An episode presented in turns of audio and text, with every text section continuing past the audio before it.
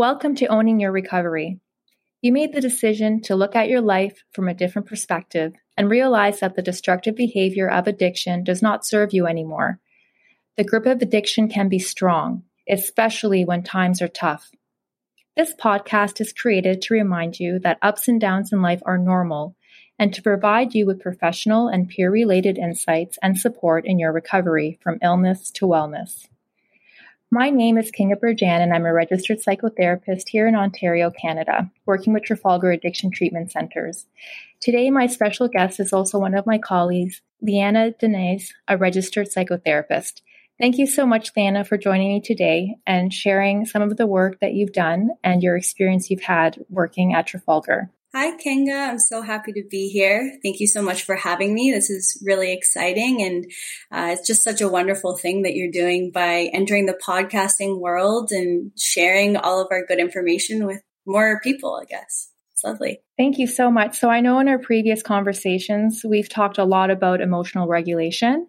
And I think this is such an important topic to understand in a bit more depth and even more candidly because of clients don't get that backroom conversation that we we get to have. So I'm so excited to kind of open that doorway and let them in. Absolutely. So I'm curious, um, what is for those people that are listening? What is the definition of emotional regulation? So, first off, before we even get into the definition about emotional regulation, I just wanted to say that there is this misconception out there that emotions are either good or bad. And that's not true at all. In fact, emotions can be expressed or experienced as either pleasant or unpleasant. So that's kind of where I want to start. Uh, when we're talking about emotional regulation, we're talking about a person's ability to effectively manage and respond to an emotional experience. And I just want to highlight two things that I said in that definition, which uh, are the effectively part and the response part. So to effectively manage our emotion, what what's that? What that means is we want to be able to tune into what we are feeling and we want to be able to react or respond to it in a way that's not going to make the situation worse for us. When we're talking about a response, it's much better to respond to an emotion rather than to react to the emotion. So, for example, if I'm feeling angry, you know, the reaction to anger might be lashing out. And oftentimes, when we do react to an emotion, we don't take in, in account for um, the consequences to that reaction. So, responding mm-hmm. is a much better way to deal with an emotion because we actually create the space and we have time to think about what we want the outcome to be. Mm-hmm. And I also, I really appreciate you bringing up the point too of emotions because in working with addiction, so many people learn to disconnect from their emotions because it's so, so painful. So I know the primary work that I do is helping people connect with their emotions and kind of befriend their emotions. Because as you said, it's not necessarily a bad or negative emotion. It just feels very unpleasant. And that unpleasantness can be overwhelming, which causes those emotional responses. Um, but everyone has that power eventually once they learn about their emotions, like you're saying, to respond rather than to react. And I think that's where a lot of that transformative power comes in and that agency comes in for someone to work on themselves. Absolutely. I would agree with you completely.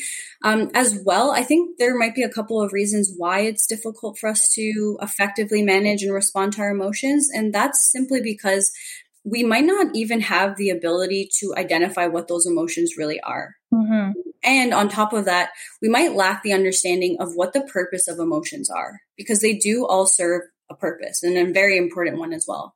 Mm-hmm. So that's a really good point, Liana. So many good points. There's so many things I want to talk to you about. But what is that purpose of the, the emotions? Like, how do they serve us? So emotions serve uh, many different purposes, but number one, uh, emotions drive our actions.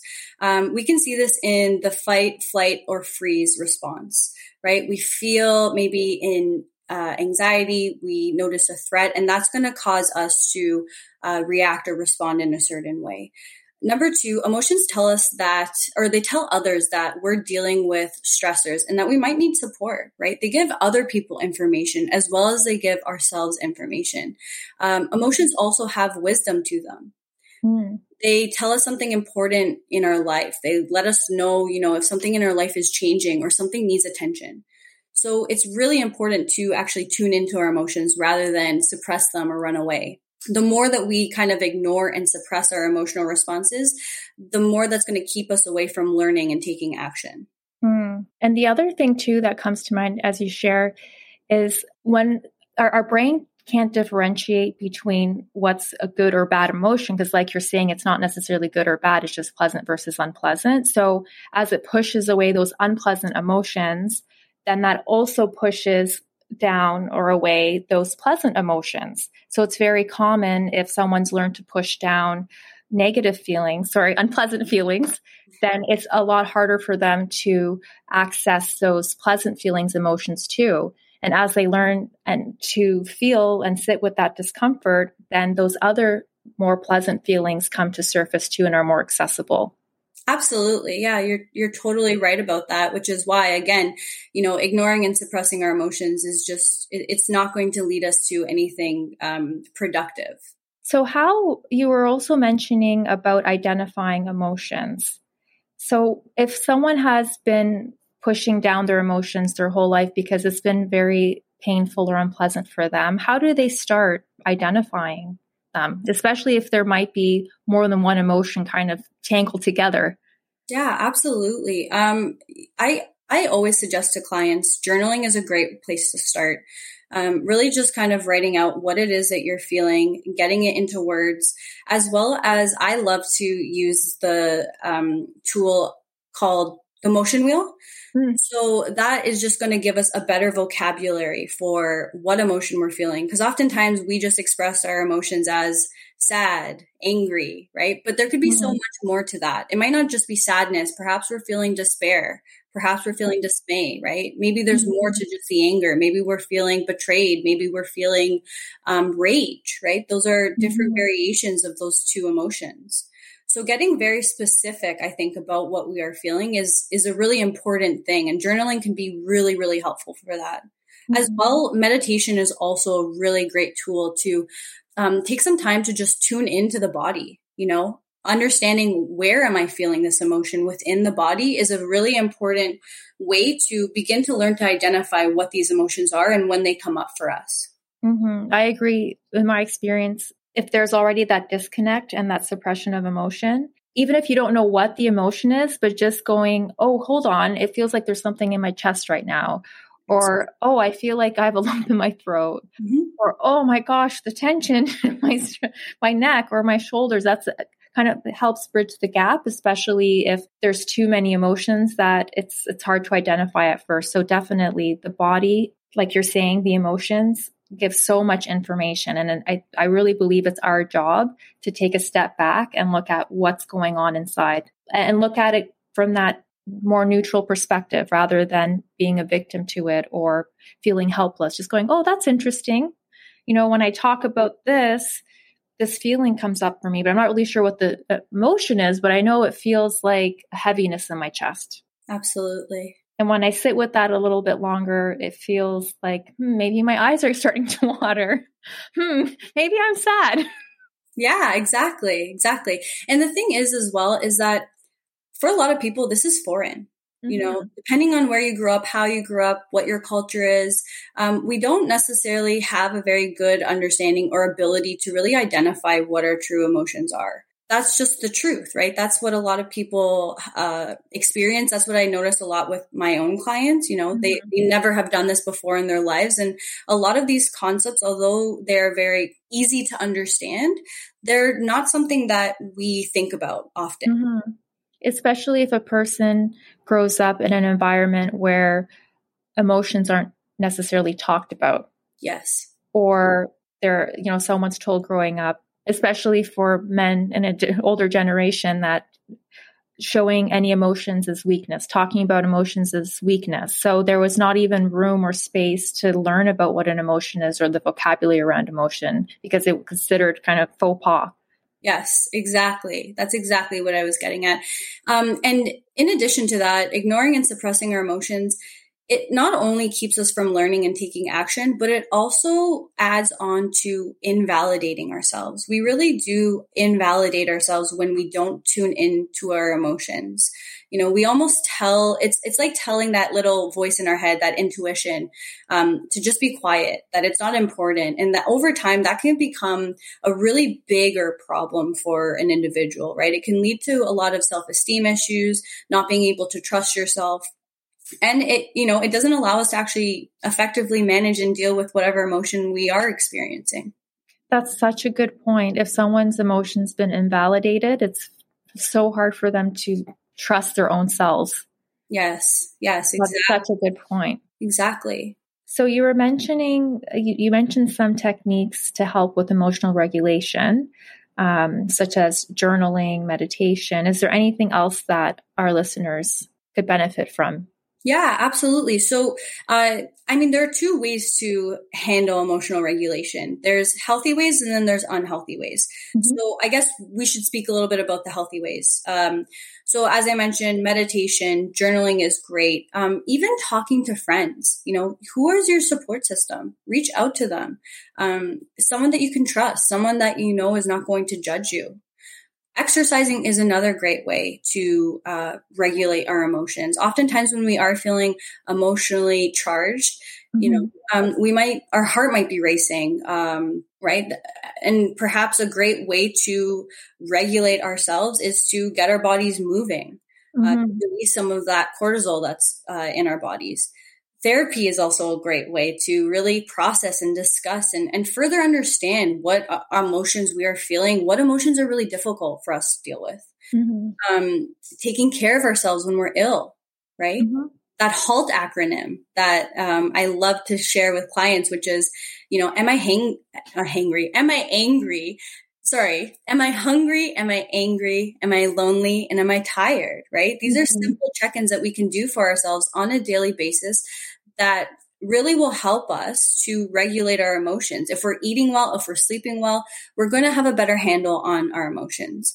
Mm-hmm. Um, getting adequate sleep, of course, is very, very important. Paying attention to any negative uh, thoughts that occur before or after strong emotions. So really trying to understand the process of the emotions and, and kind of what comes up for us when we feel certain emotions. Mm-hmm. And then lastly, noticing when we need to take a break and actually allowing ourselves, giving ourselves permission to take a break. It's really, really important. Mm-hmm. And one thing too for me, when I because you know even therapists have get strong emotions sometimes. It's not that we're robots. Sorry out there, we're not robots. we're human beings. but one thing that's been really helpful for me is breathing and focusing on my breathing. Absolutely. Breathing deeply because I can do that no matter where I am. No one's going to know that, oh, all of a sudden I'm using this technique to ground myself but because I've practiced it for so long, it really, I really notice it turning on that relaxation response. And even if I'm still feeling overwhelmed with the emotion, just having that anchor as my breath really helps me stay grounded and be able to, as you were mentioning earlier, respond rather than just react to something. Absolutely. Absolutely. Breath is such an important tool, skill that we can use. And as you mentioned, you know, it's something that we can do very um, secretly, right? We don't necessarily need to share it with the world. It's just something that we can do for ourselves and, and bring us back down to a place where we can now manage and deal with our emotions.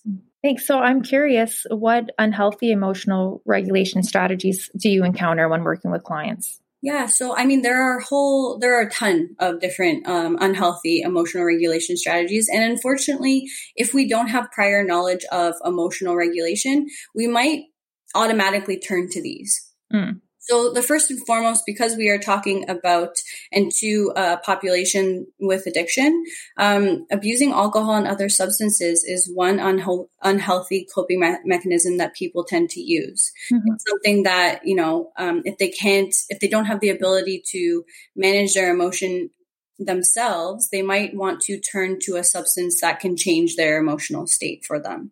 Mm-hmm. Um, another one is self injury or self harm right? As a way to feel something different, perhaps, as a way to punish ourselves for feeling something uncomfortable. Um, there are many different reasons and different forms of self injury that people might turn to. Mm. as well avoiding or withdrawing from difficult situations. So, um, you know, realizing that there's a situation, a triggering situation that's coming up, and well, you know what? I'm just not going to deal with it. I'm not going to go to it. I'm going to completely avoid it.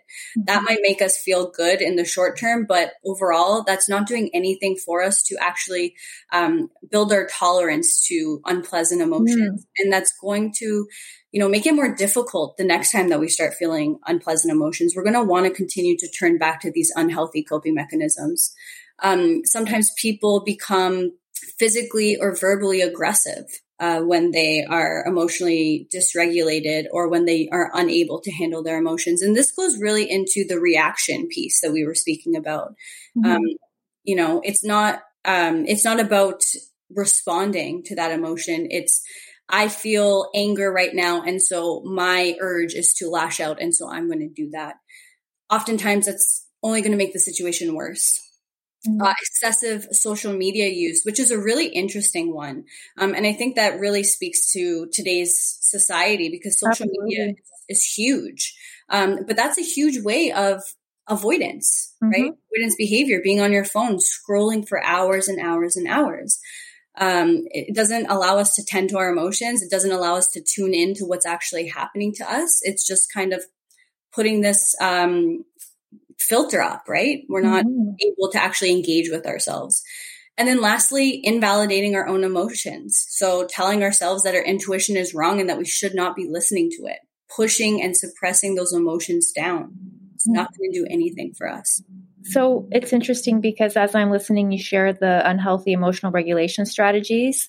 The two two things are kind of coming to mind. One is, as you mentioned, an avoidance of the actual emotions, such as distracting yourself on social media or abusing a substance. That's like mm-hmm. avoiding it, right. it, just putting it to the side. Yep. But it's interesting because even um, you know the physical or verbal aggression, the pain is there, and that person is trying in a way to communicate that pain to someone else but not using healthy communication right absolutely right? and same with self-injury it's another way to communicate i look at all the pain i'm in yes so perhaps another strategy is uh, healthy communication so that can be a whole other podcast yes, absolutely I, I think that's another layer to this whole thing right once you learn to identify your emotions it's also really important to learn how to how to express those emotions and how to express them effectively. Mm-hmm. Absolutely. Communication is so important. It's an, a whole other language, emotions. Absolutely. Of course. Yeah. So I'm wondering, um, given all that we've talked about so far, what would be like a therapeutic approach that's helpful for clients and that they might experience say in your therapy sessions? Oh, okay. So, um, something that might be really helpful for clients is uh, cognitive behavioral therapy, which basically, as the name says it, cognitive, we're talking about our thoughts, and behavior, we're talking about our behaviors. In cognitive behavioral therapy or CBT, what we say is um, that our emotions and our thoughts and our behaviors, they're all interconnected. Um, so in a situation, an emotionally charged situation, it's not typically just the emotion that makes a situation feel overwhelming. It's more than that. It's the interpretation that we place on an emotional event. For example, and this is something that I've experienced many times when I was working in the residential treatment center and now working with uh, clients online. Um, events might happen where the client, you know, they, they begin to in, in, uh, interpret um, the reasons why you know the event has happened the way that it has happened. So, mm-hmm. in the example that I like to use, you know, I'm walking down the street and I see my friend and I wave hi to my friend, uh, but my friend doesn't seem to acknowledge me back, and they just kind of keep on walking and, and going on their way. All of a sudden, my mind starts to race, and I kind of come up with all these different explanations and interpretations as to why my friend didn't wave mm. back. Perhaps my interpretation is my friend must not like me from there, it's going to impact my thoughts, which might be, I'm not good. I'm not worthy. I'm unlovable. From there, it's going to impact my emotions, which might be sadness, perhaps some shame, maybe some anger. Um, and then from there, that's going to impact my emo- uh, behaviors, which might be, you know, isolation, maybe avoiding friends, um, maybe any of those unhealthy coping mechanisms that we were just talking about, right? Mm-hmm. Self-harm, substance abuse, etc. Um, in reality, what might have happened, and this is, you know, we didn't even think about this because we were so stuck on our interpretation.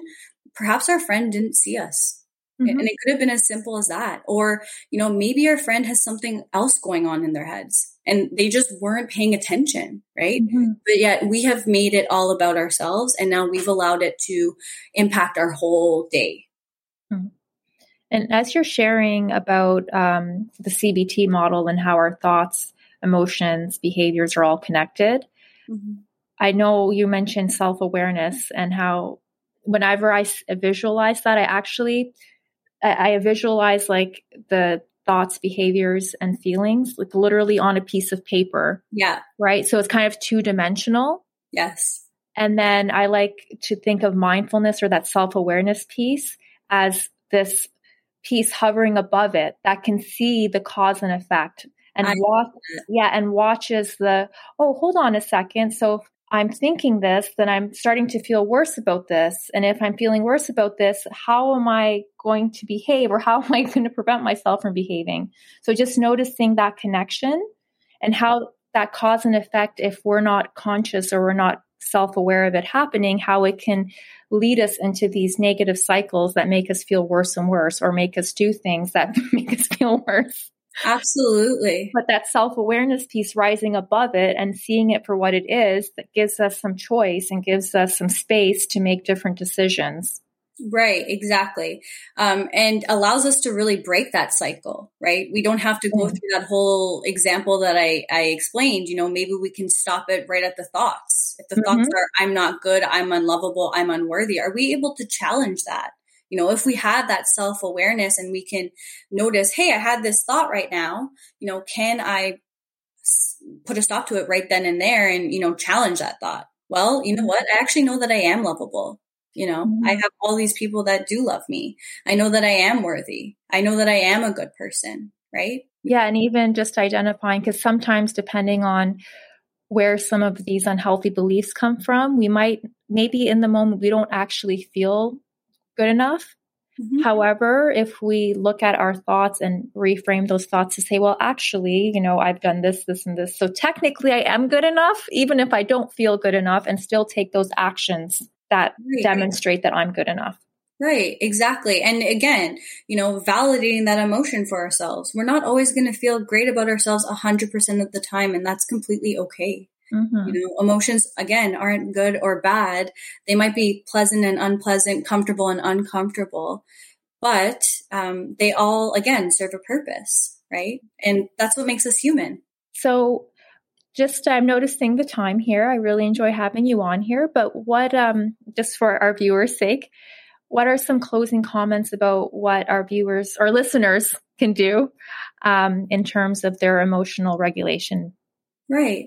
So I think as, um, you know, going back to that self awareness piece is really, really important. Self awareness is key. This is what I tell my clients constantly and what I try to build with them. Um, this I- idea of being able to identify what our emotions are, as well as safeguarding. So, you know, if we know we're going to go into an emotionally triggering event, can we plan for ourselves some self care activities afterwards? Can we do some deep breathing before? Can we maybe um, do a meditation beforehand or afterwards? You know, set up something really nice for us to go home to afterwards. That's such a good idea. Right. Um, and, you know, another idea is to really learn how to tolerate emotions because the truth is our emotions aren't going anywhere. We're never going to get rid of anxiety. We're never going to get rid of anger or sadness. They're mm-hmm. always going to exist. And so we really have to learn to sit with them. Um, and learn that our emotions are not going to kill us, right? Mm. Because oftentimes we, especially if we've had this, um, pattern of avoiding our emotions, we build up this huge fear about those emotions, right? So realizing that we're not going to die from these emotions. We're going to survive this, uh, observing what those emotions are. Um, we can learn to feel these emotions without actually having to react to it as well. Right. When you, when you share that, it makes me think of being at the gym, lifting weights and how so for me personally painful and annoying it is. Absolutely. but then if I keep doing it over and over, I build my tolerance to that and I end up getting stronger and stronger. Yes. And you build that mind muscle connection, which is the exact same thing that you can have with emotions, you know? Mm-hmm oh, I feel this pain in my chest or I feel this tightness in my chest. Okay, maybe that's a little bit of uh, sadness or anxiety, right? I know that that's what that feels like for me. Um, as well as, again, validating your emotions, right? A validation is not approval or acceptance. It's non judgmental. It's simply the acknowledgement that I'm feeling this way right now. Mm-hmm. It is the way that it is. And that's okay. There's well, there's, with that. And there's so much power in that just to be able to be present and not be pulled uh, in all these different directions of how I should be or how I could be and just being easier said than done. Whole other podcast. Right. Exactly. it is. But the more that you do this, the easier it becomes, right? Like it, it really is a skill that you have to develop over time, doing it over and over again. And I've spoken to many clients who, you know, they have learned these things and they have implemented them into their lives and it has made all the difference. Really, it has. Nice and then also to um, those uh, strategies you were mentioning, such as um, journaling. Oh, right. Yeah. Meditation. So, right. Exactly. So, um, you know, using those skills, doing anything that you really like to do, learning to soothe yourself, right? Learning what is your self care routine? What works for you? Because something that works for me might not work for you, right? Um, learning to do things that calm you down, that make you, that put you in a better headspace. Um, yoga is a great one as well, mm-hmm. right? It kind of brings in that breathing and that exercise piece together.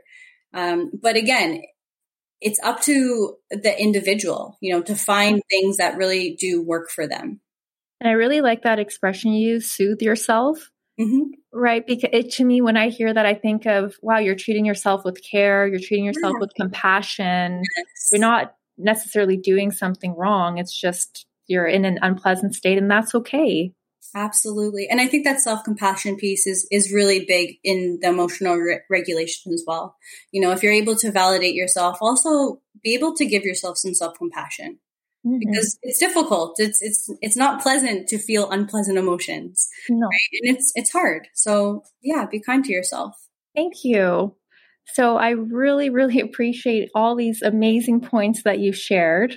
I think this is going to make a difference in someone's life. So thank you, Liana. Thank you so much, Kinga, for having me. This was awesome. Thank you. And I really want to emphasize for those listeners that we have that there's so many ways to own your recovery and some of the things that Liana men- mentioned, such as self-awareness, building tolerance to emotion, healthy communication by a, identifying what's going on for you and being able to communicate it.